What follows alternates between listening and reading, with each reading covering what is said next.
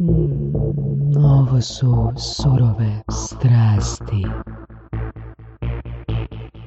He, doktore Voras, eh, la, dobro Pa jutro. dobro je, nije neki šov. Dobro je. Da, Doktore Voras, eh, dobar dan. da. Ili dobro jutro, ili dobro večer. Evo ga za slušatelji, jučer smo Voras i ja malo pričali na pivici poslije i odlučili smo da idemo u novi zajednički poduhvat kao neki spin-off surovih strasti. Napravit ćemo govorničko-komunikacijsku prezentacijsku akademiju. Tako je. da. Pozivamo komunikacijske profesionalce da nam se jave, pa a, mogu poslati svoj CV na info.nlp.hr. Ili na adresu, jel, Da. na webu surovi strasti isto tako. Dobar dan. E sad, a, imamo, prije nego predstavimo gosta, imamo jedno pitanje za njega. Hm. Am, koja je najluđa stvar koju si napravio u medijima? U medijima nisam napravio ništa ludo. Potpuno sam dosadan i ne znam zašto ste me uopće zvali u ovu emisiju. Strašno. Ali ima jedna stvar ovoga za koju sam čuo da si napravio. Kaj? Čekaj da vidim što tu piše. Jesi kad skinu gol? Svako, Čekaj, misliš svako ono, malo se skinem gol. Šta? u javnosti ili kod kuće? Kod kuće, Jer ovaj naravno, gost, svako jutro. ovaj gost dolazi, ovaj gost dolazi po preporuci Damjana Gebera, evo trenutno drugog najslušanijeg gosta u Svibnju 2019. godine. I Geber je re- rekao ono, ako kažeš uh, Davoru da se skine gol, on će se sad u surovim strastima skinu gol. Ok. ok, šteta što ne snimamo video, da. Ali dobro, dobro. Znači, Geber je bio u pravu. Geber je bio pravo. I reci nam još, uh, prije nego krenemo, drugo pitanje, koji je taj, koji je taj fokus na toplu vodu, na pijenje tople vode? Pa zato kaj... Zato što...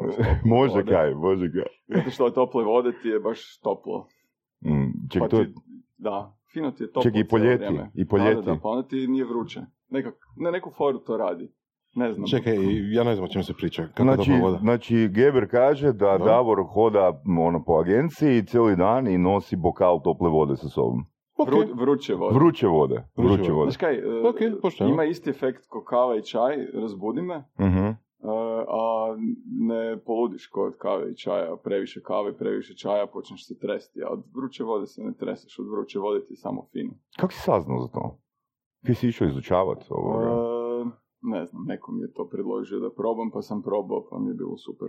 Oh, Preporučam, zanimljivo, stvarno, ali ne toplo, baš vruće. Vruće, vruće, tipa ono- da piješ čaj ili kavu.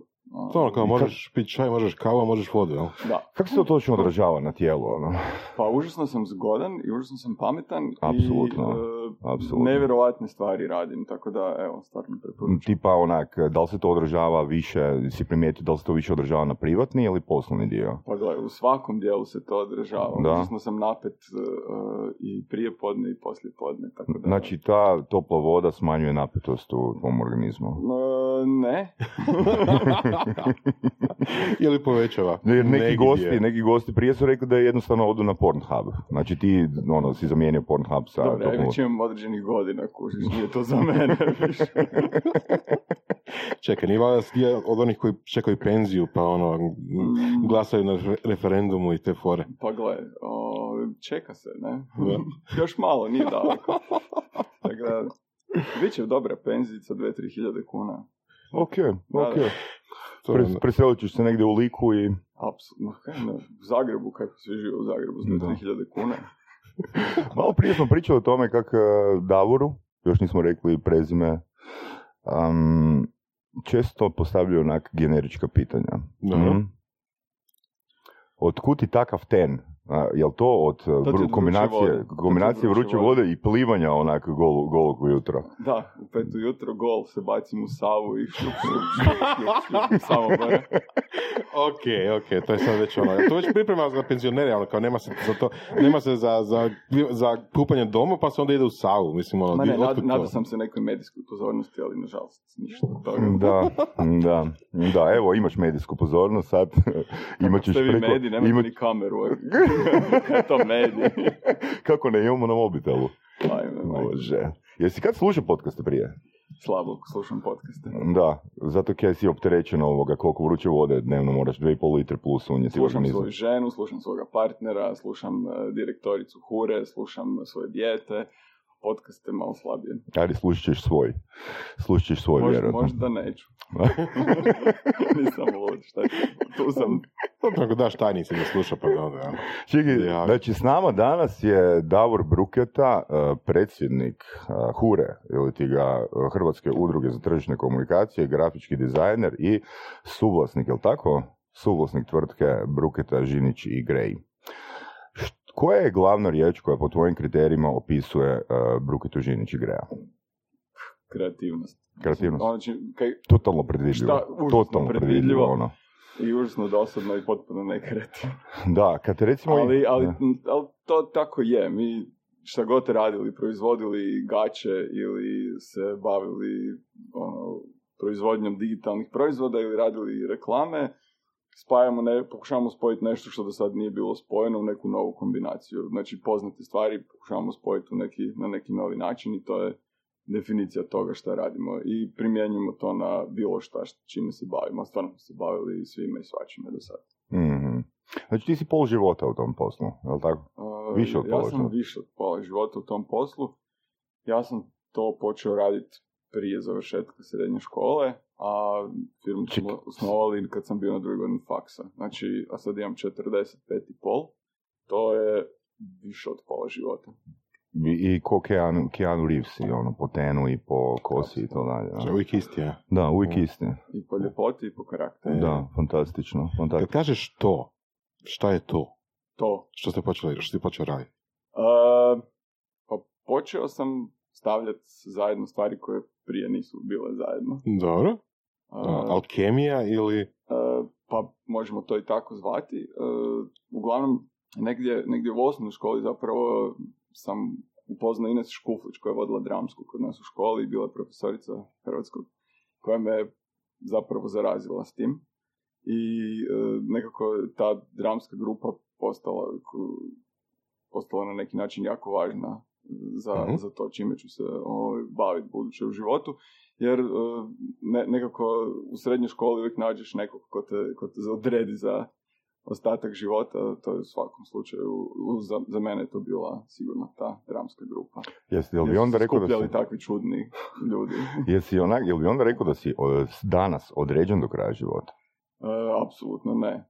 Ono, stvarno nisam nikad mislio da ću se baviti proizvodnjom gaća, tako da mislim da će se Čekaj, svašta tu. To nije bila šala. To nije nimalo bilo Či kak, šala. kakvi gača? Pa u nekom trenu smo e, sa, sa e, našim partnerom Zoranom Šajnovićem imali tvornicu donjeg veša od ekološkog pamuka, brokula i Opa. E, da, dobro, dobro. Joj, dobro, da, to sam vidio, to sam vidio negdje najavu. Brokula i dalje postoji, bave se sad, su se više fokusirali na, na, Na hlače. na business to business, odnosno rade pre, predmete od organskog pamuka koje onda prodaju ovaj, tvrtkama kao za njihove promotivne materijale. Mi više nismo tamo partneri, ali u Oskom WPP-a u grupi Težinić i Grej bio dogovor da se fokusiramo ipak na ono što najbolje radimo, ali stvarno to je bio jedan vrlo zanimljiv i zabavan period gdje smo po prvi puta ušli u, u cipele klijenata i naših naručioca i O, to je bilo... Misliš u, tru, u trup i u ovoga,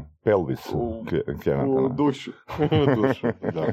Ove, I to je bilo zanimljivo iskustvo, jer smo tu zapravo shvatili kakvi sirotim ljudima radi s nama. No? Kak, kak, kak je sirotim ljudima raditi s vama? Pa super. Ovako, mislim, to mi se čini kao jedna od onih ideja koje ljudi dođu ono kad piju naveče, ne znam, ono, šta ćemo raditi, šta ćemo raditi, pa ajmo praviti gaće od organskog pamuka, ono, je li to bilo tako ili? Da, da. da. Ok. Z- Zoran je moj susjed, pa eto, sjedili smo u vrtu i... Aha. Eto. Samo nije bilo, samo nije bilo pića. a? E, ne, ne. Soko Daronije. E, reci nam, reci nam, e, kad bi osoba se zaposlila u Brukita Žinić Greju i onak vidite tjedan dana da prolaziš po uredu i ono vidite usput, što može reći nekom svom frendu dok je nacugana, kakav je Davor? Tko je on?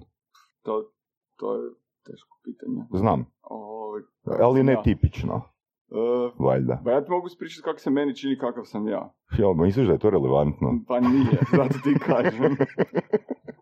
to je potpuno ovaj, iskrivljena percepcija stvarnosti. Što, iskreno, baš me briga. E, Ok. Tako da, e, kakav sam ja, e, ja, sam, ja volim trčat po firmi. Mhm. I e, to mi je baš super. i taj Gol, gol. Pa, uglavnom, nažalost, obučen, ali doći ćemo. Mhm. Ono, prije penzije ćemo doći do tamo da mogu gol. Je li to stvar samopouzdanja? Apsolutno. To, je- to je stvar, e, treba jako puno razgovarati o tome. O, o sa Ne- sobom samim. Sa drugim ljudima, nekak nisam stigao do sada, ali evo. Kao objasniti im ko je tvoj. Znači, zapravo, ako smo Da, mi da je dobro... to super. Zapravo, m, ono, znanstveno je dokazano da inteligentni ljudi vole hodati goli. Mhm, mhm, mhm. Tako da, evo, To je poručam. Da. Da E, budete tako- inteligentni. odličan, od- odličan trigger za sve sad, ono, jel? Ne, Oni koji se to- misle, e, da, da, sad on želi da se i mi skinemo goli. Mislim, grozno je glupo da ja sjedim ovako gol, a vas dvojica potpuno obučeni. pa, I to ne baš da, da. jako zgodno Kad, kad smo već onako u sauni sa prigušenim svjetlom, sa romantičnom atmosferom, jel? Dosta vam je vruće ovdje. Unatoč tome gdje si gol, vruće, a? Gle. Kaj da vam radim, teška su pitanja. Ajde, ajde, dobro.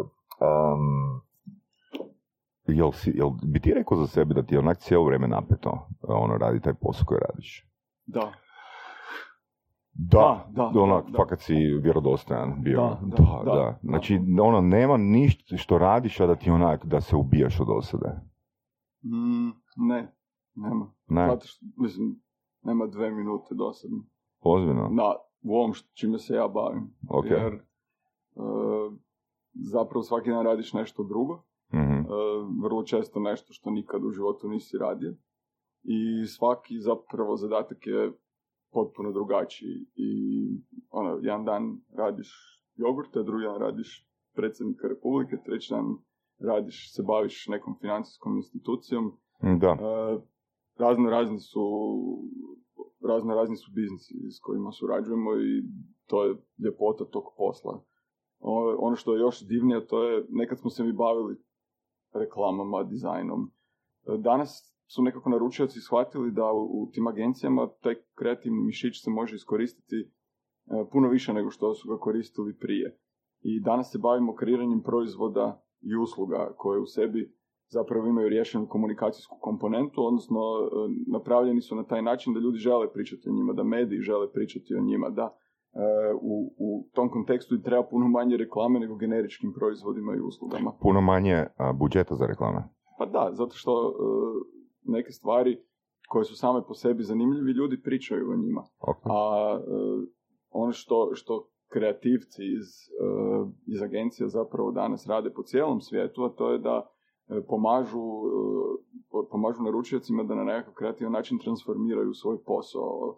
I danas kad imaš proizvod koji nije generički, puno je e, lakše doći do, do, do, do, do uma i do srca potrošača, odnosno ako radiš nešto zanimljivo, ljudi pričaju o tome. Ako radiš nešto dosadno, onda moraš užas, užasno puno puta e, u reklamnom bloku nešto ponavljati. Ok.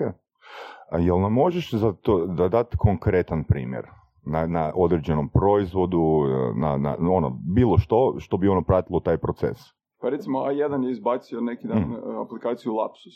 Mhm. E, na tom projektu smo radili sa, sa A1. E, klinci, danas 75% klinaca ima problema sa pravilnim pisanjem riječi hrvatskog jezika. E, I ne samo klinci, kao što znamo. Mhm. E, istovremeno 150 puta na dan e, klinci otvore telefon.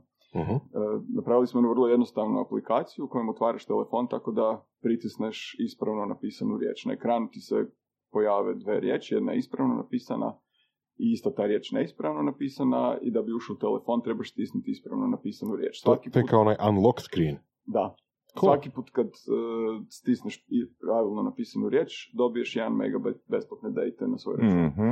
I čini mi se da je to, to je zaista pun pogodak bio zato što prvo mediji su to popratili, a drugo e, 50 tisuća ljudi je skinulo tu aplikaciju u prvih 20 dana, e, odgovorilo na 2 miliona pitanja u prvih 20 dana i e, to je primjer digitalnog proizvoda e, koji, Mhm. kojem ne treba reklama, zato što, zato što Ok.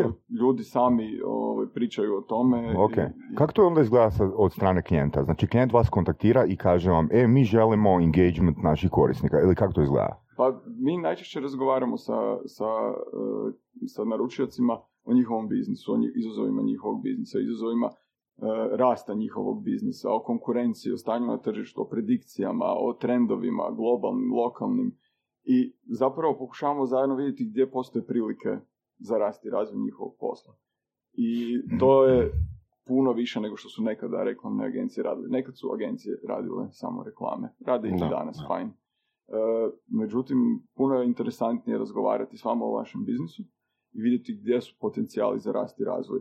Nikad agencija sama ne može doći e, do rješenja, e, zato što vi puno bolje poznajete svoj biznis od mene, ali e, mi zapravo možemo dati nekakav svježi, neopterećeni pogled na to, e, na, na, na vaš posao, na tržište i prilike koje možda zbog opterećenja nekakvim, e, nekim Mhm, mhm. dnevnim o- obavezama vezano uz vaš biznis niste primijetili. I to, to je zaista, zaista puno zanimljivije nego samo proizvoditi reklamu. Mhm. Da.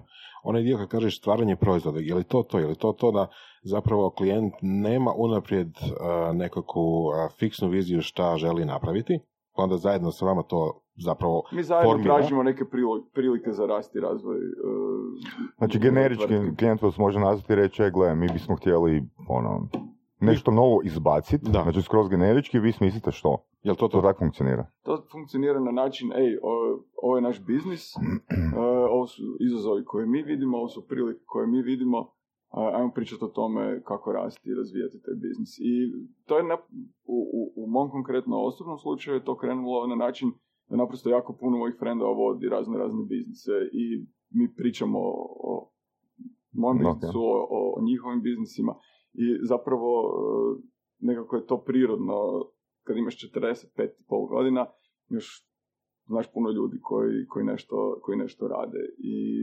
nekako tu shvatiš da, da to čime si se do sada bavio se može koristiti puno šire od samo proizvodnje reklame. Mhm. Jer to, je, to, su, to su bile neke tranzicije od početka, jel tako? Znači, na početku ste radili samo dizajn, onda Mi ste... smo počeli kao, kao Žinić i ja smo počeli kao dizajn studio, e, pa je to u nekom trenutku preraslo u reklamnu Mhm. agenciju, e, pa, se po, pa, pa sa Damjanom smo napravili brigadu, Mhm. E, pa nam se pridružio Siniša Valdinger, sjajan kreativac ko, e, koji je postao naš partner, pa je onda prije dvije godine kad je došao WPP, kad se Advertising Age proglasio malom nezavisnom agencijom godine, WPP se zainteresirao za nas, WPP je najveća globalna marketinška grupacija i oni su kupili udio u, u- u kompaniji i njihovim dolaskom mi smo postali e, digitalni i design hub za globalnu grey mrežu. E, Danas e, pola naš, gotovo pola prihoda dolazi iz inozemstva. Mhm. E, I to ne samo preko... U zadnjih godina, da. u- Da, u 18. I to ne samo preko uh, Greja ili WPP-a, nego sama činjenica da je WPP investirao u nas je nama dala kredibilitet Da. na nekim razvijenim tržištima gdje. Ulaz zapravo principu, da. kao Da, agencija iz Hrvatske, a Hrvatska nije mjesto gdje kupuješ to čime se mi bavimo kad gledaš globalnu sliku. Ovaj, ali nam je taj, taj, taj, taj štempel kvalitete e, e, koji je WPP stavio na nas zapravo e, omogućio dosta veći angažman u inozemstvu. Dobro, ali imali ste prije angažman. Jesmo, da, jesu. da. U kojem odnosu prometa? E, ono što smo mi prije radili, znači 2007. godine je, 2008. godine grunula kriza i tu smo mi kao i puno drugih hrvatskih agencija shvatili da moramo naći neko novo rješenje, da ne možemo biti samo ovisni o lokalnom marketu i nismo to samo bili mi, zaista e, kad pogledate e, od 14. do 17. imam podatak, izvoz članica Hure je narastao na, za 78% na nekih 220 milijuna kuna, što je za našu industriju fantastičan rezultat. Sve su agencije počele tražiti prilike u inozemstvu. Šta smo mi radili? Mi smo otvarali, e, prvo smo igrom slučaja otišli u Azerbejdžan i tamo smo otvorili agenciju. e, To je on, Ko mi? znači Bruketa, Žinić, Ok. i- Bruketa i Žinić. Mhm, e. Žinić i ja Mhm. nas, odnosno cijela naša tadašnja firma. I e, tamo smo otvorili, to, je bilo neko naš prvi ozbiljan izlazak u inozemstvo. Dolaskom WPP-a su se otvorile neke druge prilike, e, sad više ne radimo u toliko istočnoj Europi, e, puno više radimo u, u centralnoj i zapadnoj Europi, e, radimo nešto i za njujorški grej, e, tako da radimo, e, radimo za Global, za, za, za Grey u Singapuru. E, Otvorile su se naprosto neka možda bogatija, razvijenija e, tržišta, a e, nekako uvijek WPP-a je bio da se fokusiramo na ono što najbolje radimo, a to je bilo upravo operacija u Zagrebu i to nekako, to Mhm. odustali smo od Azerbeđana koji je bio super zanimljiv, super profitabilan, padom cijena nafte prije nekoliko godina došlo je do ozbiljne devalvacije i tu su se, tu stvari više nisu tako dobro izgledale.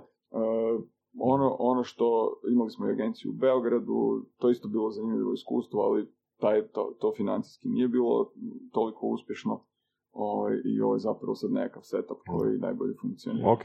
Kad razmišljaš sada, s obzirom na iskustvo koje imaš o tom izlasku na strana tržišta, o tome da ste tek počeli raditi za, za, jel, u stranim zemljama, u stranim okolnostima, što bi rekao da je bilo, s obzirom na tvoje očekivanja, neočekivano teško, a da je ispalo lagano i obrnuto? Što si mislio da će biti lagano, a ispalo je zapravo jako teško? Naj, e, ono što sam mislio da će biti izuzetno teško je kako uopće otvoriti e, Mhm. prvi posao. Ne? Kao I- prvu firmu ili kao zatvoriti kao dogovor? dogovor? Kao uopće naći klijenta prvog negdje Ok. izvan Hrvatske. To, je, to nam se tad 2008. činilo kao ono, popriličan izazov. A da? I danas to, to tako ne izgleda, ali onda, danas je to čini mi se puno, puno je lakše i jednostavnije. E, međutim, tad, posebno za to čime smo se mi bavili, ono, klasična reklamna industrija, to je, to je, to je bio priličan izazov. E, ono što e, se nekako uvijek kad o nečem počneš intenzivno razmišljati, počnu se pojavljivati neke prilike. I e, taj Azerbeđan se dogodio zaista neočekivano, zato što je jedan od telekoma azerbeđanskih raspisao natječaj za agenciju i pozvao nas. Zašto je pozvao nas? Zato što je tamo davno, davno prije radio netko iz Hrvatske i ostavio nas je na popisu A. e, potencijalnih agencija koje bi se zvali na natječaj. Oni nisu rad, oni su radili e, natječaj gdje su uspoređivali cijene i reference agencija, poz- analizirali su nekih 17 agencija i dali posao nama. Znači, to je bilo Nice. onak, wow. Da. Mhm. I e, zaista mislim da, nam je, da, je, to bilo e, lakše od bilo kojeg očekivanja. Mhm. Ono što je bilo daleko teže nego što sam mislio da će biti, a to je kako do, tamo se tapirati stvarno agenciju i Helena Rosandić koja je vodila godinama naš ured u Azerbeđanu je zaista prošla kroz velike izazove koje je uspješno riješila. To je tipa birokracije ili nešto, nešto drugo? Pa ne, naprosto dolaziš u neku drugu zajednicu, u neku drugu kulturu, e, čiji jezik ne govoriš Mhm. i pokušavaš tamo poslovati i to, to zna biti vrlo, vrlo Imaš neki primjer nekog problema? Pa ti moraš prvo naučiti poslovne običaje te zajednice. Poput? E, ha, gle, tamo Koja sam boja naučio... koverte? ne, recimo, to je, to, nama su svi govorili da će to biti veliki izazov. E, nas niko nikad nije u Azerbeđanu ne, ne pitao, nego ono, namigivao bilo šta takvoga. I Cool. e, ja mislim da što se plave koverti u životu tiče samo kako se postaviš prema tome i da, da naprosto benefite koje mora, benefiti koje ti donosiš u, u, u svom legalnom dijelu poslovanja moraju biti toliki da nikom ne pada na pamet Ok, da tak nešto pita. jasno. I nas tamo nikad niko ništa nije pitao. Znači u Hrvatskoj je. Ne, ni u Hrvatskoj. U Hrvatskoj nas je jednom neko pitao prije 20 godina. Mhm. Super. Mislim, super da nije, da, da je to ono... Da. Jednom je nekom palo na pamet to prije 20 godina. I e, ono što je tamo, znači tamo sam naučio pit vodku u, u dvodeci, u čaši od dva deci. I tako, nice. svašta trebaš naučiti. E, svaka zemlja ima svoje običaje, e, treba ih poštovati, treba ih razumjeti i treba im se prilagoditi i to može biti e, ozbiljan izazov. Da. Znaš, m, jedno pitanje mi pada na pamet, recimo kod uh, Gebera i Brigade imamo definiranu nišu. Kad si ti rekao da um, radiš ujutro na jogurtima, popodne na ovoga dugim gaćama ili na čemu, a, ima li uopće kod vas niša? Jeste se vi odredili za neku nišu? Jeste uopće razmišljali o tome? Ikad? Pa ono što, što mi radimo je niša kad pogledaš sve skupa. Ne? I mi smo se do relativno nedavno bavili komunikacijama. E, I to je niša. To je mali dio poslovnog procesa. Mhm. Ono što e, danas pokušavamo raditi je to što sam ranije spomenuo da, da ne bavimo se samo komuniciranjem proizvoda i usluga, nego se bavimo i, i kreiranjem proizvoda i usluga. Jako nam u tome pomažu razni kolaborativni alati koji zapravo uh, služe za prikupljanje grupne pameti. Uh, design thinking, growth hacking, razni sprintevi, ima sto Mhm. različitih metodologija kojima je zapravo zajedničko da smo nas trojica ipak pametniji nego svako od nas sam. I, Imate li nekakve ono, procese i proizvode koji koristite svakodnevno ili je to ono ad hoc na papirima? Znači, to, je, to su razno, raz- ra- razno razni alati koji Mhm. služe za razno, rješavanje razno raznih e, izazova i mi ih koristimo Mhm. povremeno na, na, na raznim projektima e, i to sve češće. Zato što se pokazalo da taj rezultat kad mi i, i naručioc zajedno kroz taj proces rješavamo neki Mhm, problem, da je zapravo rezultat bolji nego kad to radimo sami, što je logično. Kao što sam ranije rekao, oglašivač zna bolje od svoj posao od mene, a mogu dati neki svježi pogled na situaciju. I to je zaista neki no- novi način a, rada. Ono što je isto tako zanimljivo da, da se cijela a, da, da se cijela paradigma a, organizacije biznisa mijenja globalno. E, Dobri stari hirarhijski sustavi u kojoj je najpametniji onaj tko ima najveću plaću u sobi lagano nestaju i e, zamjenjuju ih nekakvi kolaborativni sustavi e, gdje zapravo e, ono što, što je ono što je divno to je da prije onaj koji ima najveću plaću taj je najpametniji njegove zadnje Ok. Novi sus- no, no- nova ideja kako se, kako se organizira biznis je da e, zapravo svi damo svoje prijedloge, a onda grupa odluči šta misli da je od toga najbolje. A ono što je divno, a to je da danas e, bo- više nego ikada u povijesti možemo isprobati stvari. Znači, ja mislim A, vi B, vi C i e, ajmo, možemo napraviti nekakav prototip, pustiti ga van i vidjeti e, koje, koja od opcija najbolje radi. To se recimo posebno odnosi na, na komunikacijski biznis, e, jer mi zapravo kroz digitalni kanal e, rolamo nekoliko različitih poruka i gledamo koja tih poruka zapravo e, Super. je najbolje prihvaćena i a nekad je, nekad je kreativni direktor ili naručioc govorio ovo ćemo govoriti, mi danas zapravo možemo vrlo jeftino i vrlo brzo isprobati Mhm. šta zaista radi. Jel to za- isprobavate na relativno zatvorenim kao fokus grupama ili to date na javno pa ono ograničeni skup ljudi koji to mogu To je, ograničen, to je javno, ali je na ograničen, uh, Broj ljudi, ograničenom broju ja, ljudi. Da, Nedavno smo za jednog velikog međunarodnog, uh, jedan veliki međunarodni brand, radili smo razvoj novog proizvoda u Švicarskoj. Mhm. Napravili smo tri landing page-a, tri oglasa za Instagram i na tisuću ljudi pustili i vidjeli smo na šta ljudi klikaju više, a na šta manje. E, vidjeli smo koji proizvod im je najprihvatljiviji, vidjeli smo po kojoj cijeni im je prihvatljiv. Mhm, Jer ljudi vole na fokus grupama trtljati svašta. E, pa to, Jedno da, pričaju, da. drugo rade, Mhm. treće misle. Međutim, kad kliknu na nešto na internetu, e, onda...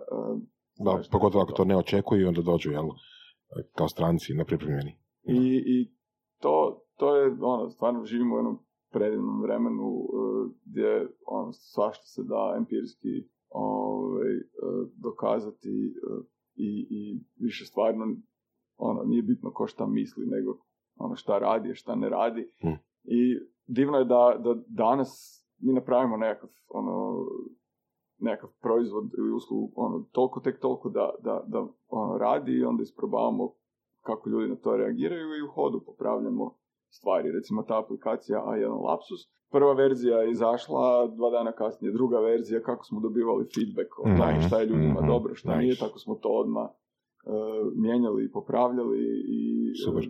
E, To je posve drugačije od recimo nekog monolitnog pristupa koji je bio prije evo, 15-20 godina aktualan gdje se ono napravilo jednom, to se platilo, to se završilo i onda više nikad se nije updatealo ništa. Ono ima gro aplikacije pogotovo oko velikih kor- korporacija i države, jeli, eh, koje su napravljene i nikad updateane, ono ikad, ikad.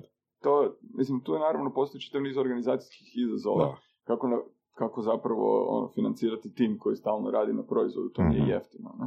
Ali, e, da, mi smo recimo u slučaju Lapsusa pustili smo, ono, napravili smo minimalno koliko ono, treba da radi, e, čak nije radio ni na svim platformama, da dobijemo što prije, i postali ga van, da dobijemo što prije feedback, Mhm, šta je mhm. tu dobro, šta nije, i, i odmah u hodu to popravljali.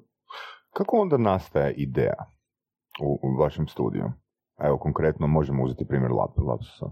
Pa Lapsus je nastao u sklopu programa koji se zove koji se zove Creative Council, Creative Council se zove zapravo, uh, gdje uh, svaka dva tjedna se nađemo i svako treba furat dvije ideje Mhm. ili na neki brief ili na slobodnu temu. Uh, Š- Svi zaposlenici.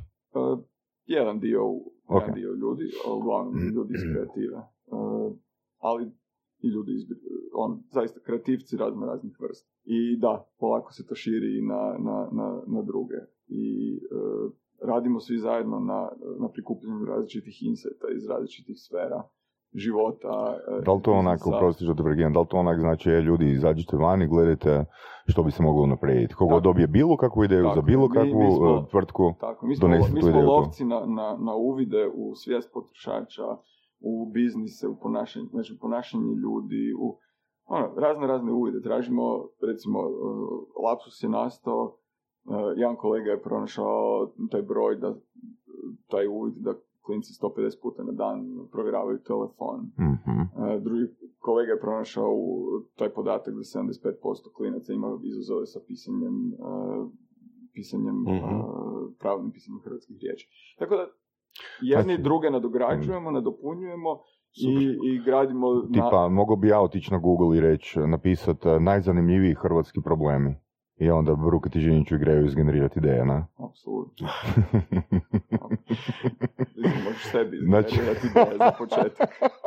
To bi ti možda bilo korisno. A evo ovak, znači u tom slučaju A1, a vi ste onda kontaktirali njih. Mi radimo sa jedan svaki Aha, znači, znači mi razumijemo njihove Mhm. izazove, jer vrlo blisko surađujemo svaki dan Ovaj, i, i zaista pokušavamo biti proaktivni sa, sa, sa prijedlozima i idejama. Ok, I onda, znači, Da. vrlo, vrlo rano se u, u, vrlo inicijalnoj fazi se uključio sjajan tim sa strane A1 i počeo nadograđivati ideju sa, eh, sa, sa, sa svojim idejama. I to, to je zapravo važno da pustite ljudima da nadograđuju vaše ideje i da nadograđujete tuđe ideje. I da postoji ta, eh, da, da taj kolaboracijski proces postoji između naručitelja i, i Mhm. agencije gdje eh, svi možemo sve predložiti i svako će pokušati nadograđivati ideje Mhm. koje su na stolu. A, samo sam još htio pitati, znači kako to onda funkcionira u odnosu vas i klijenta? Da li klijent, da li se klijent s vaše strane odgojen da a, jednostavno se oni, oni javljaju i kažu e, kad imate neku ideju, ono, slobodno nam izgenerirate tu ideju, da, ne? Pa mi sa većinom eh, ljudi s kojima surađujemo odnos da Ok, i koliko takvih ideja biva prihvaćeno? Pa zapravo malo, zato što ideja ima puno, a lako je, mislim lako, niš, niš nije lako, Mhm. ali, ali puno je veliki izazov reali, realizacija ideje. Ne? Ok. I tu treba jako, jako puno energije uložiti, tako da po samoj prirodi stvari ideje su eter i većina ideja nikad neće biti realizirana. A dobro, ali da li recimo uh, u, u tom dijelu kad predlažete ideju, da li dolazite s nečim konkretnim već ili uh, s odjelom s kojim surađujete unutar tvrtke jednostavno ona kaže, e imam novu ideju. kako kad nekad, nekad neke ideje treba e, pripremiti prije nego što Mhm. ih se pusti u život, a nekad zaista treba dići slušalicu i reći, e ljudi, kaj mislite o? I to, on- taj proces nije, ne, ide samo iz smjera agencije prema, prema naručiocu, nego i obratno. Svi ljudi na svijetu su kreativni i e, to je naš ono, evolucijski, ono, glavno evolucijsko oru- oruđe s kojim preživljavamo. I e, ljudi koji rade kod, naru, kod naručioca i ljudi koji rade u agenciji su kreativni. I ideje ponekad zaista dolaze sa raznih strana. Od, od ljudi kojima možda to ne, ne piše na vizitki, ali ono, svatko može imati ideju. A onda, ako je ideja prepoznata kao kvalitetna, onda je na svima nama ostalima da nadograđujemo tu ideju i da ulažemo energiju da se ona zaista realizira, što je najveći izazov u cijeloj priči Mhm. jer e, na kraju e, pobjeđuju najuporniji i oni koji e, uspiju zaista prevladati sve izazove na putu do realizacije, a ima ih beskonačno. I upornost zapravo, imate masu genijalaca na svijetu koji nikad ništa nisu napravili. Naprosto upornost da se nešto dogodi je ono ključni sastojak tog dijela. No. Kad dođete u fazu implementacije, da, da, da je prihvaćena, da ste razgovarali sa klijentom, uh, jel, kako će, što će se dogoditi, onda pretpostavljam da uzmate vanjske, vanjske suradnike da stvarno naprave, na primjer, dijelove te ideje, kao što u ovom slučaju aplikacija, jeli, uh, za mobitela. Pa, naravno, mi radimo sa, nas je sad trenutno stotinjak u agenciji, uh međutim mi radimo sa velikim brojem ljudi razno različitih, različitih, uh, različitih profila, različitih znanja, vještina, zato što svaki taj projekt koji radimo je potpuno drugačiji. Mhm, I Da, da, da. na, na jednom projektu trebaš mađioničara, na drugom projektu Da, da, da. trebaš e, filmskog režisera, na trećem projektu trebaš kemičara. Da. E, Onda znači da kod vaše agencije zapravo imate još onako i oblak suradnika koji uh, povremeno... to je jedan veliki ekosustav sa Da. jako, jako puno ljudi koji imaju različite znanja. I taj agencijski tim je nekakav core tim koji Mhm. Je zapravo samo, samo jezgro tog cijelog procesa. Ali zapravo cijeli ekosustav vi je nekako i održavate na okupu i kontaktirate. Pa- Kako je išla izgradnja tog ekosustava?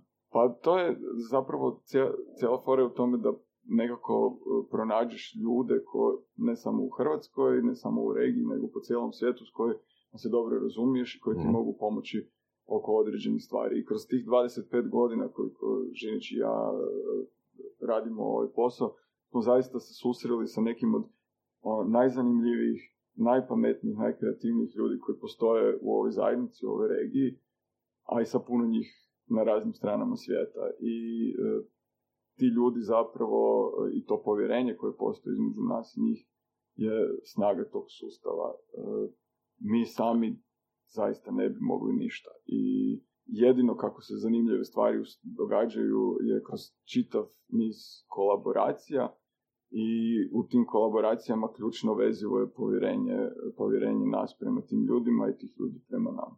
Kad ste krenuli, niste imali poslovnog iskustva, niste imali niti poslovnog znanja, zar ne? Niste baš niti imali uh, znanja, ono, usputnog u smislu čitanja knjiga, na? Pa mi smo, po- mi, mi smo prva poslovna škola koju smo završili je poslovna škola naših roditelja. Naši roditelji su bili e, uspješni u, u tome što su radili i tu smo sigurno dobili puno, puno korisnih e, Kao poduzetnici ili... Pa, moji roditelji su e, radili u, roditelji su inženjeri elektrotehnike, Mhm. ozbiljni ljudi. A, sa, Znači, Voras, ti si jedini ozbiljan u ovoj prostoriji, a? Strašno. Trenutno. Da. daleko, daleko ozbiljniji od mene, sa, sa jako puno menadžerskog iskustva. Nikolini roditelji isto tako.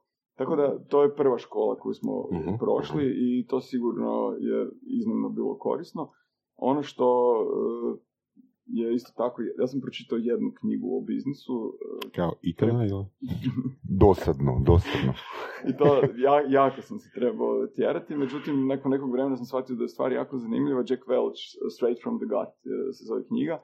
Frajer je vodio General Electric u, kad je General Electric bio možda Da, da. najuspješniji i način na koji on objašnjava stvari koje je radio i zašto ih je radio je toliko jednostavan i jasan da čak jedan uh, poluzainteresirani dizajner može pohvatat, razumjet uh, šta tamo piše i zašto stvari Da. treba raditi. To će biti preporuka. i nešto što, što je frajer implementirao na ono golemoj međunarodnoj korporaciji je apsolutno primjenjivo i na vašu lokalnu pekaru.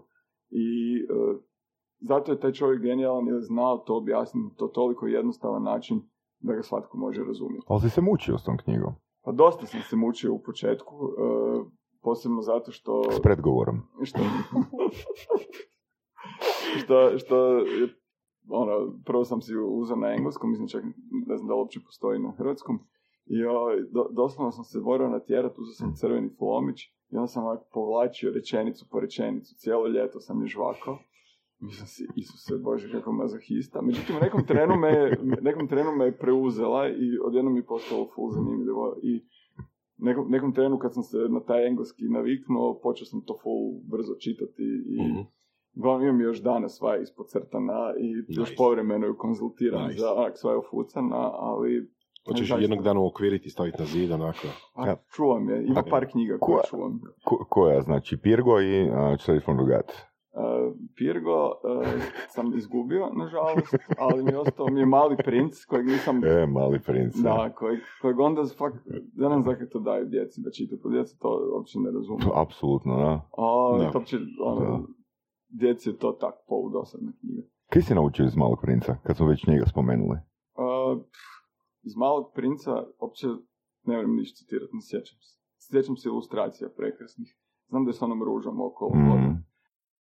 U podcastu Surove strasti upoznajemo ljude koji su strastveni u onome što rade. Ovo je podcast za preživljavanje u surovoj stvarnosti. Pridružite se Saši Tenodiju i Ivanu Vorasu u otkrivanju što pokreće uspješne, motivirane ljude. Ljude koji su strašću, predanošću i vizijom postali kreatori vlastitog, a i naših života. I ono najvažnije, saznajte kako su to napravili. Slušajte Surove strasti. Tako da od, od knjiga, recimo, uh, sad sam Hararija sam čitao ove Mm. njegove tri knjige, to je nešto što to bi trebalo klincima dati da čitaju. To je opet genijalno, genijalno zato što je čovjek na vrlo jasan, izravan uh, način koji je svima razumljiv, uh, objasnio uh, kontekst u kojem danas živimo i potencijalne izazove budućnosti sa razvojem umjetne inteligencije, sa biotehnologijom, sa spajanjem računala sa, direktno sa, sa, sa, sa biologijom. I to je nešto što bi stvarno svako trebao znati i, i, i razumjeti, a ovo- te knjige su pisane na način da, da ih svatko može razumjeti. Ja, nekako se pokazalo iz, iz životnog iskustva da ljudi koji vam pričaju nešto što je nerazumljivo, u principu ni sami ne razumiju o tome što, čemu pričaju i da, bi, da, da stvarno genijalni ljudi znaju stvari predstaviti na jednostavan, jasan, logičan i razumljiv način. Tipa Richard Feynman, o kojem smo par puta pričali, jesi čitao, možda vi sigurno šalite gospodine Feynman, Odlična knjiga, da. ili njegova predavanja mogu kucati ljudi na YouTube, znači radi se o fizičaru Nobelovcu koji ono kompleksne stvari zna približiti na ultra jednostavan način. Tako, tako Da. da ako nekog, a, ja mislim da, da je jako važno da svi shvatimo, ako nekog ne razumijete, možda nije To je problem tvoj problem, to je, to je naš problem. To je problem onog koji... koji Mislim, ali to je zapravo i osnovni postulat komunikacija. a. Da. Znači, problem je ono, u nama, u prenosu poruke, ne u primatelju poruke. I to čime se mi bavimo cijeli život je da pokušavamo neke stvari koje su na izgled kompleksne e, svesti na bit, a bit je uvijek jednostavno. I biti je možda jedna riječ, jel da? Pa možda je jedna riječ, možda je deset rečenica, nebitno, Ok. ali, ali je jednostavna i svima razumljiva. Ok. E, gordijski čvorovi su ono, gomila dreka koja skriva e, bit stvari i e, često puta se impresioniramo sa tim, tom komplikacijom koja, kojom je omotan, omotano, ne, omotano nešto i skloni smo povjerovati ponekad da, da smo glupi pa da zato ne razumijemo. To nikako nije istina. Što je istina? Istina je da ono, većina ljudi može razumjeti sve najvažnije stvari. Zgodno uvjerenje. Da li imate nekakav proces, kad se spomenuo već gordijski, gordijski, gordijski čvor i razmotavanje njega da bi došli do onog jednostavnog dijela, da li bi rekao da to postoji nekakav proces ili je to više onako Proces, umjetnički? proces Aleksandra Makedonskog koji u jednoj riječi e, glasi ne seri. Ok, odličan početak, da. To je proces. Dobro, jel, e, i, i siguran sam da imate barem jedno iskustvo. Ljudi obično kompliciraju kad izbjegavaju ili ne razumiju istinu ili izbjegavaju. Imate siguran sam jedno iskustvo u vašem profesionalnom ovoga djelovanju gdje ste fulali. Imate li to iskustvo? Fulali smo milion puta, krivo smo, pro- 2013. smo skoro bankrotirali, jer smo potpuno krivo procijenili situaciju i, koje su naše mogućnosti i mislim, to je bilo jedno... Znači, nakon skoro 20 godina vam se... To, to je, znači, potpuno napravili smo neku krivu procjenu koja, e, Možeš li nam ispričati? pa naprosto imali smo puno više ljudi nego što smo, imali smo više, ve- veći trošak nego što smo zarađivali, imali smo puno više ljudi nego što je u tom trenu Mhm. trebalo i vjerovali smo da ćemo naprosto naći dovoljno posla za, za, za, za taj broj ljudi, što se nije dogodilo. I tu smo zaista se našli u situaciji da smo skoro ugrozili egzistenciju kompanije. I to je bila neka kriva procjena koju smo ono, stvarno skupo platili, ali također, mislim, sjajna škola. Ono što Jack Welch kaže, da cijela fora u tome kako biti uspješan je koliko si uspješan u tome da procjenjuješ šta je stvarnost. I e, vrlo je teško, zvuči kao jednostavno, ali zapravo je vrlo teško da. procijeniti. Odnosno nemoguće. Šta je, šta, je, šta, je šta je stvarno, zato što ako si previše oprezan, propustit ćeš mhm. prilike. Ako si previše, ako previše riskiraš, nadrapat ćeš. mm sad, kako pronaći koja je tvoja objektivna pozicija unutar uh, u, u svijetu i koje su tvoje stvarne snage i, i slabosti, koje su tvoji stvarni potencijali, uh, je zapravo ključ u tome hoćeš li biti uspješan ili ne. mm Znaš, m, vas dvojica, Nikola i ti, uh, jeste, jedno vrijeme ste čak i razmišljali da uzmete menadžera, niste li? Pa mi jer, jer pretpostavljam da ste imali menadžera, ne, neku osobu koja je stručna, da bi manje vjerojatno došlo do toga 2013. Da ili ne? Pa, gle, to, to je teško za reći. Znači, mi smo već, mi već godinama imamo čitav niz ljudi koji vode firmu mm-hmm. zajedno s nama. Znači, mi nismo uh, firma koja ima jednu glavu, mm. nego ima neki grupni organ uh, koji upravlja sa, sa, sa tvrtkom, to smo imali i tada, ali naprosto smo svi krivo procijenili. I uh, ja mislim da, da je bez obzira kaj kome piše na vizitki, ovaj, vrlo je vrlo teško procijeniti stvarnost i bez obzira jel piše ono da si menadžer ili kreativni direktor i naprosto, e, eto, dešava se. Ok, jel ste možda zbog tog iskustva postali malo, kako bi rekao to, da ne budem preprost za slušatelje, manje odlučni u budućim procjenama?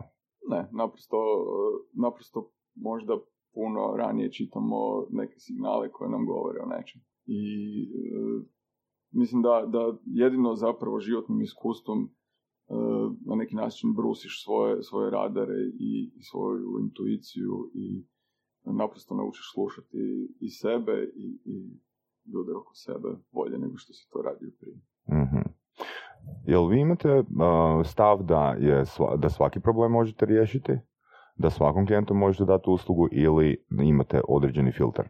Pa gledaj, ne možemo svakom dati uslugu i, ne možemo svaki problem riješiti. Mm. I e, puno toga se treba poklopiti da bi mi nešto riješili. Za početak netko mora stvarno želiti riješiti nešto. Često puta ljudi, kao što smo ranije rekli, go, jedno govore, drugo misle, treće rade.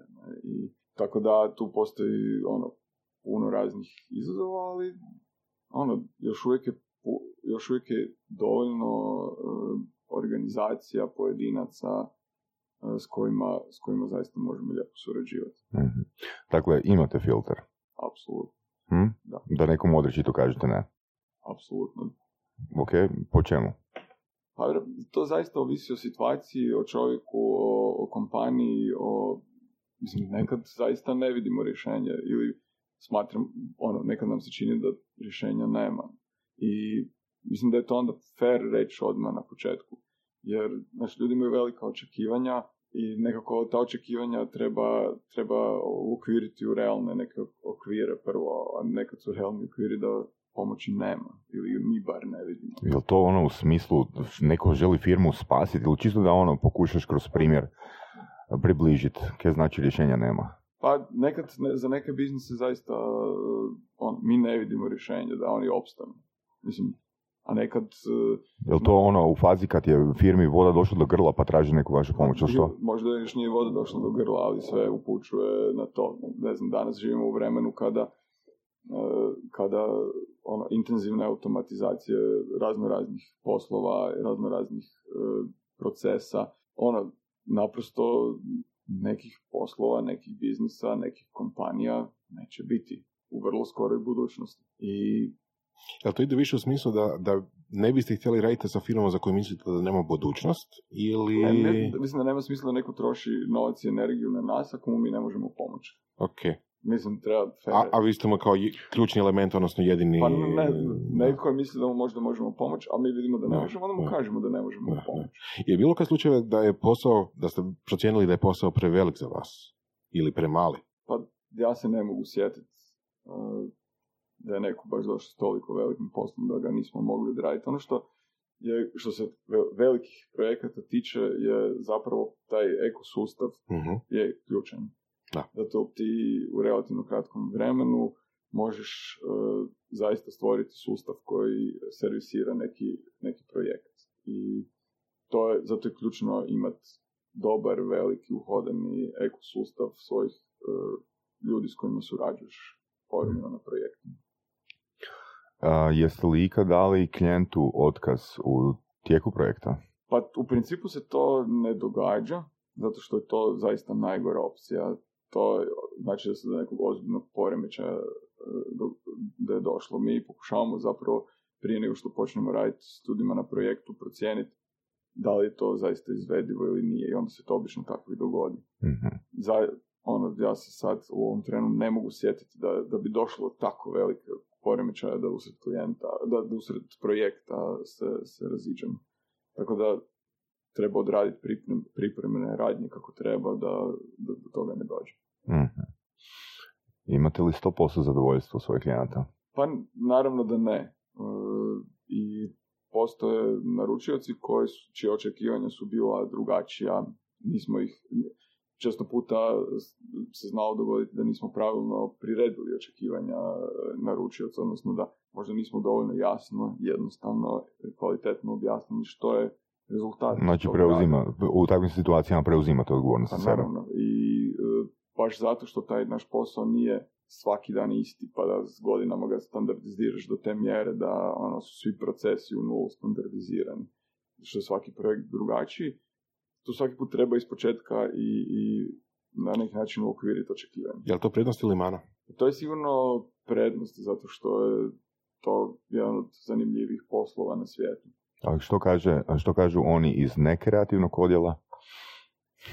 A gle, e, ja kažem da smo mi svi kreativni odjel. Zašto onda imate kreativni odjel?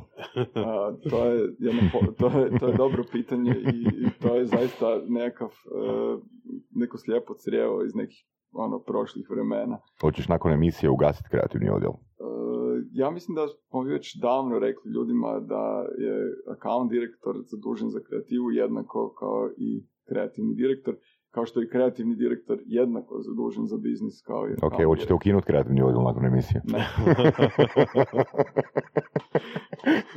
Mora se znati Baš ipak. ne. ne mora se znati, ali e, to je ne, nekako kreativ, kreativni odjel znači da e, ipak svako razumije kojemu je ipak primarna odgovornost, ali... e, Ok. Kako Da. rješavate, odnosno, ok, sigurno postoje ljudi koji to rješavaju, ali kako je to bilo na početku rješavati one bezvezne zadatke oko firme, pod navodnicima, birokraciju, papirologiju, uh, ko čisti uh, urede, WC papir. Niko nije čistio ured. Ja samo moram prokomentirati da je Davor upravo popio hladnu vodu, što znači da će mu ten a, poslije 10 godina, postarati se za 10 godina i dobit će četiri sjede. Hvala Bogu napokon. Daj mi još vode. Aj, super, ovoga, jesi li, jesi li ti, bar, jel, jel u bilo kojem trenutku, jel se dogodio trenutak u ovih 24 godina, 25 godina da si razmišljao ozbiljno o odustanku? O čemu? O odustanku. Kaj je to? Odustanak. Znači ne, nikad. Nisam čuo tu riječ. Jeste se ikad posvađali ti, Nikola? Ono, posvađali u smislu ne želim pričati s tobom. Pa baš sad da ne pričamo, ne. Ali Ne. povremeno se durim. Da? to je zato jer si mlađi, jel da? Ne, nisam se posvađao. Jel ima ciljeva koje niste ostvarili? Jesu vaši ciljevi na početku? Na početku su bili ono ciljevi želimo da ljudi pišu o nama van Hrvatske. Na. E, Jel bilo ima ciljeva koje nisu ostvareni pa nekako, u tih prvih 20-25 godina? nekako, I grizeš li se zbog toga? ne. Nekako, nekako kad pogledamo unazad, ne postoji e, jasna strategija sa kvantificiranim ciljevima koje se mora os- ostvariti.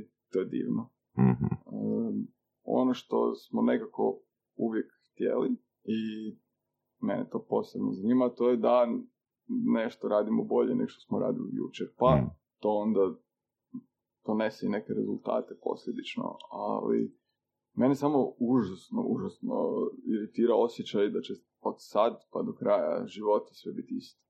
To, to, za mene je to potpuno nepodnošljivo. O, ne, počnem, Bljak. bljak. Bljak. I e, jedino što, što je važno, to je da danas radim nešto bolje od onog što sam Ok. radio jučer. Pa jedinost to dovedem. Znači igraš se s novcem Kenatana. Da. Kako glupi zaključak. Otkud? Otkud? Ja se ne čudim da Pa- pa- nemate ni kameru, da nemate ni prozore. Mislim kad se ovako... Jedva imamo i vrata. Pa kad smo u sauni, bože moj. Ovoga, što, što je za tebe Davore novac? Uh, ili možda pitanje prije. Uh, Brukita, Žinić i Grej su skupi, da ili ne? Ne, Zašto? zato što je to investicija koja ti se treba vratiti. Mislim, raditi sa, sa agencijom, bilo kojom na svijetu, je investicija koja mora imati svoj povrat. Mhm. Jeste na ovaj ili onaj način. Nekad mi naravno se uvijek borimo s tim kako izmjeriti taj Ok. povrat. E, Nekad je to jednostavnije, nekad teže, ali postoji čitav niz načina kako kontrolirati Mhm. e, povrat na tu investiciju i Jel, uh, ste imali pomoć izvana kako definira cijene? ne, Ili je onak to bilo... ne, ne, to je stvar našeg iskustva i konverzacije s ljudima za koje radim. A u prvi deset godina? Jeste se ikad uspoređivali sa ikim drugim? E, U, u cilju da pozici- pozicionirate svoje cijene? Pa na taj tako ozbiljno kako si to sad izgovorio, ne. Ok, a neozbiljno? E, pa razgovaramo s ljudima ono, o tome koliko i zapravo pokušavamo vidjeti šta je to što će se ljudima vratiti kao investicije. Da li, znaš, potpuno, od uvijek je to postojalo recimo u dizajnu. Radiš vizualni identitet pekare ili radiš vizualni identitet multinacionalke, košta jako različito. Ne zbog, ko- ne zbog toga što je tu sad manje ili više vremena treba provesti na jednom ili na drugom, nego naprosto način na koji će se taj intelektualni rad eksploatirati u pekari je daleko manje e, profitabilan nego u pitanju međunarodne korporacije i naravno da ne može koštati isto. Mhm. Što je za tebe onda novac? Koji ti je sinonim riječ za novac? E, pa novac je nešto što je odlično ako o tome ne moraš razmišljati. I e, znači cilj je da se Znači bezbrižnost, bi rekao, da ili ne? elementarna komocija. Ili kreativnost, potencijal za kreativnost, a? E, Da, ne? To je novac i energija koja je važna kad treba nešto napraviti, da. To je alat s kojim, s kojim radimo. Ok, jesi ikad- ali, znači to, novac kao alat i postoji novac kao uh, naknada za rad. Novac kao naknada za rad je, ono, služi da ne moraš puno o tome razmišljati. Onda znači da imaš dovoljno. Jesi ikad bio u besparici? Mm, To je Dugo razmišljanja. ne znam, srednjoj školi možda. Opa, dobro, evo. Znači biznis ide, a? Sviđa mi se. Da. Pa mislim, ja, ono, ja sam prvi posao dobio sa 16 godina, koji je Nice, super plaćen. nice. A, mislim, super. Da. Toliko da nisam više morao razmišljati puno o tome. I to je neko on, novac koji ti je potreban u životu. I To nije Postoji- zajedničko puno gostiju koji su ovako uspješni i koji su kreirali velike a, ili firme ili, ili poslove, da su krenuli jako rano. To je jedna od zajedničkih crta svijenu mi se, jel da? No da, mislim da. mislim da, da, da je super krenut rano, zato što te hrane mama i tata, e, Nema kod mame i tate i imaš prostor za eksperimente svih vrsta. I što ranije kreneš, to ćeš više vremena imati za razne razne eksperimente, od kojih će većina propasti, a on će jedan uspjeti. I e, puno je teže eksperimentirati kad imaš kredit za stan, kredit za auto, dvoje djece i, i, i stare roditelje. I mislim da ono, stvarno toplo preporučam da ljudima da eksperimentiraju čim prohodaju i da počnu gledati šta Mm. mogu sami raditi Da, da li neovisno, neovisno. Guraš svoju djecu u tome. Ne da. Pa ja svog sina ništa ne guram i ja mu samo govorim šta sam ja radio, a on će odlučiti šta od toga njemu relevantno ili nije. E, ta generacija je odrasla u potpuno drugim, drugim uvjetima, sa potpuno, potpuno e, drugim perspektivama od onih koje smo mi imali. E, oni će imati velikih izazova sa, sa tehnologijom i sa opće pronalaženjem novog mjesta u, u, u ono, koje, koje je čovjekovo mjesto uopće u, u, u, u svemu tome i u to, šta će se uopće dešavati s nama kao vrstom. I ja mislim da, da, da bilo kakvo guranje djece je kontraproduktivno, sve što ja znam i sva moja životna iskustva će zapravo njemu biti manje više beskorisna. On, ja mu svoje iskustva dijelim, e, šta će Da li to, to više u smislu... onih treba znati. Ali mindset, misliš da mu mindset E pa to, znači različito je recimo informacije kako koristiti mobitel i ne znam I kako... što treba vjerovati? Da. Ili kojim, kojim postulatima se voditi? Mis- mislim da nas čekaju kao vrstu veliki izazovi i da naprosto treba svo znanje koje smo prikupili kao vrsta do sada staviti na raspolaganje, treba uh, ja ću svo, svom djetetu sve i svoj drugoj djeci koje žele slušati ispričati šta sam radio i kako, ali uh, gurat bilo koga u, u nekom smjeru uh, Pa mislim, nije, mislim da nije Boras mislio ono gurat nekog u nekom smjeru, nego u smislu ono, mislim da trening kreativnosti um, ono, je bezvremenski. Djeci Dobar. ne treba krenuti trening iz kreativnosti, djeci treba samo ne, ne ukokat kreativnost. Da, da, da, pa, da to, mislim to, da je. to je, djeca su... uh, I koji je onda tvoj stav? Gdje se djeci ukoka kreativnost? pa mi djecu tražimo da zapamte, znači nekad je u, u industrijskom dobu je bilo užasno važno da imaš puno ljudi sa ubijenom kreativnošću, zato što ako frajer radi 8 ili 10 sati na traci u, u, u, u tvornici, ponavljajući jednu te istu, znači ima Šaraf jedan repetitivnu- šaraf. repetitivnu radnju. Ako je frajer kreativan, poludit će, neće moći to raditi.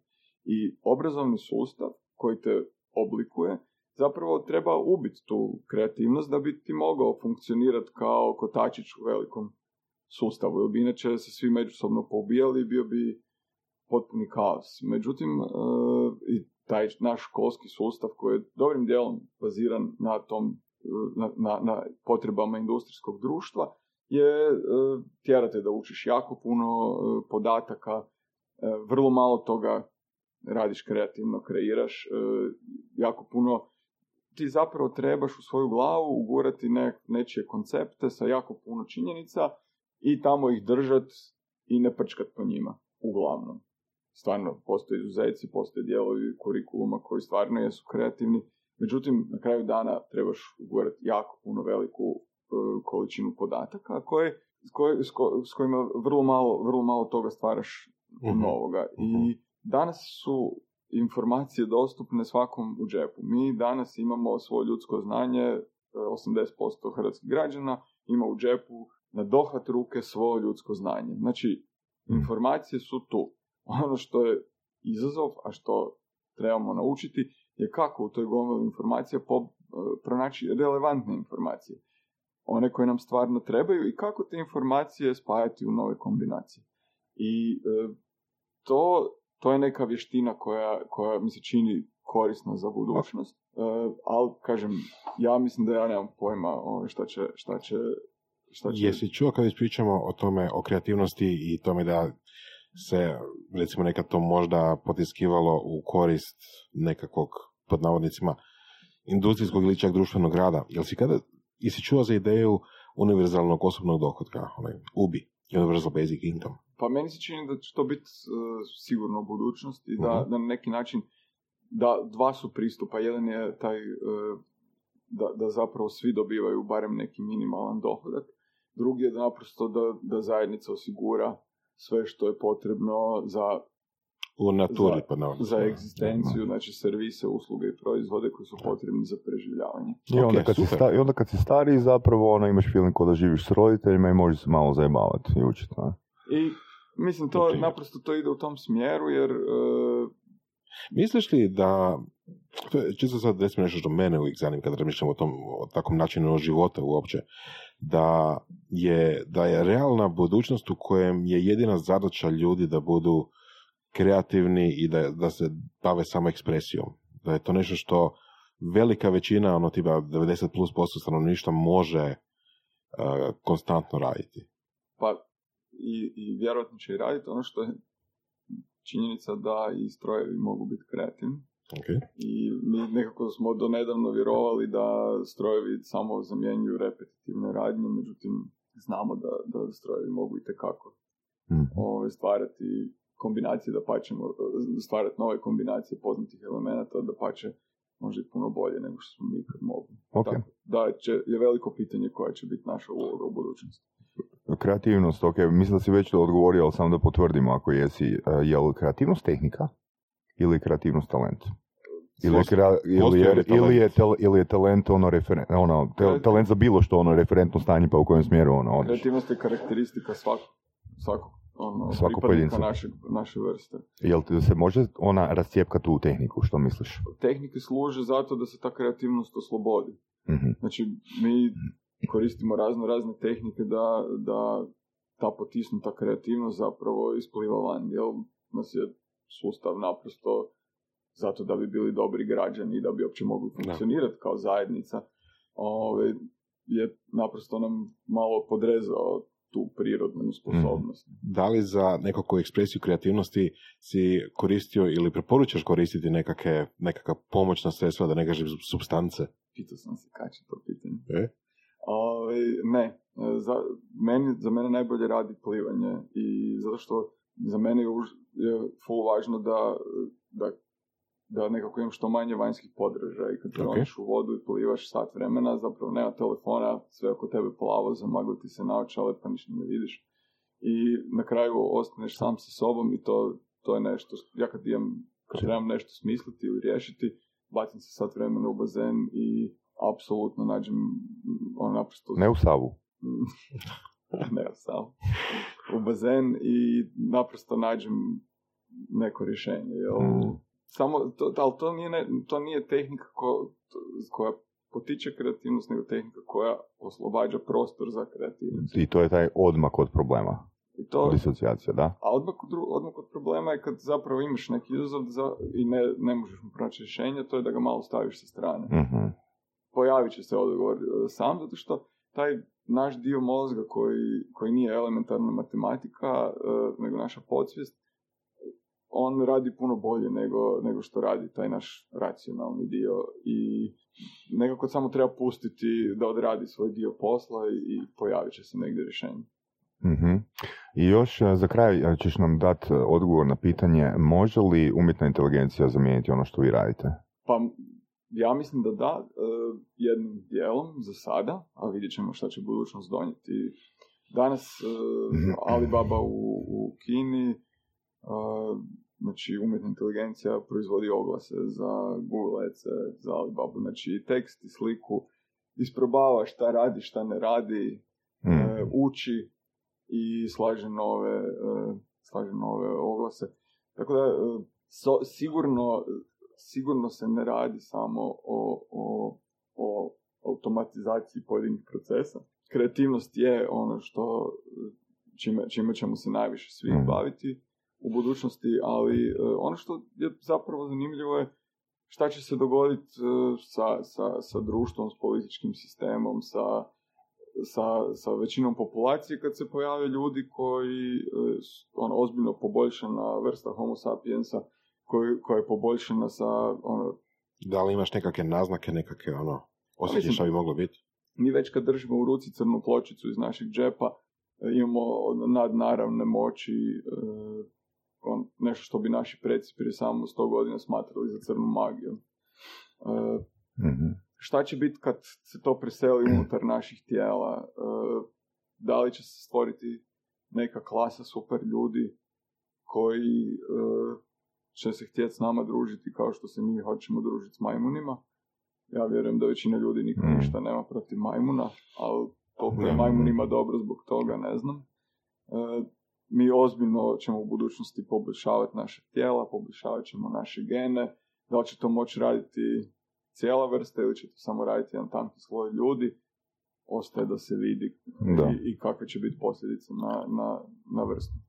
Pa mislim da je onako baš fini svršetak uh, intervjua i možda jedna ideja ono koja mi je pala na pamet, znači kad umjetna inteligencija zamijeni uh, njegov posao, dobit će sedam sjedih. To će biti taj trenutak. Davore, hvala ti puno uh, na vremenu. Um, oprosti zbog hladne vode i eventualnih posljedica koje dolaze od te hladne vode. Evo, stvarno ovoga, baš lijep sustav uvjerenja. Vrlo vjerojatno neučinkovit za 20 godina, ali za sad vrlo lijep. Hvala ti. Hvala na pozivu. Hvala. Slušali ste podcast Surove strasti. Ako vam se sviđa, lajkajte. Ako se slažete s gostom, komentirajte. Ili ako se ne slažete, Ako imate pitanja za ovog ili druge goste, pišite nam u komentarima. šerite nas prijateljima sa sličnim interesima i čujemo se u sljedećoj epizodi.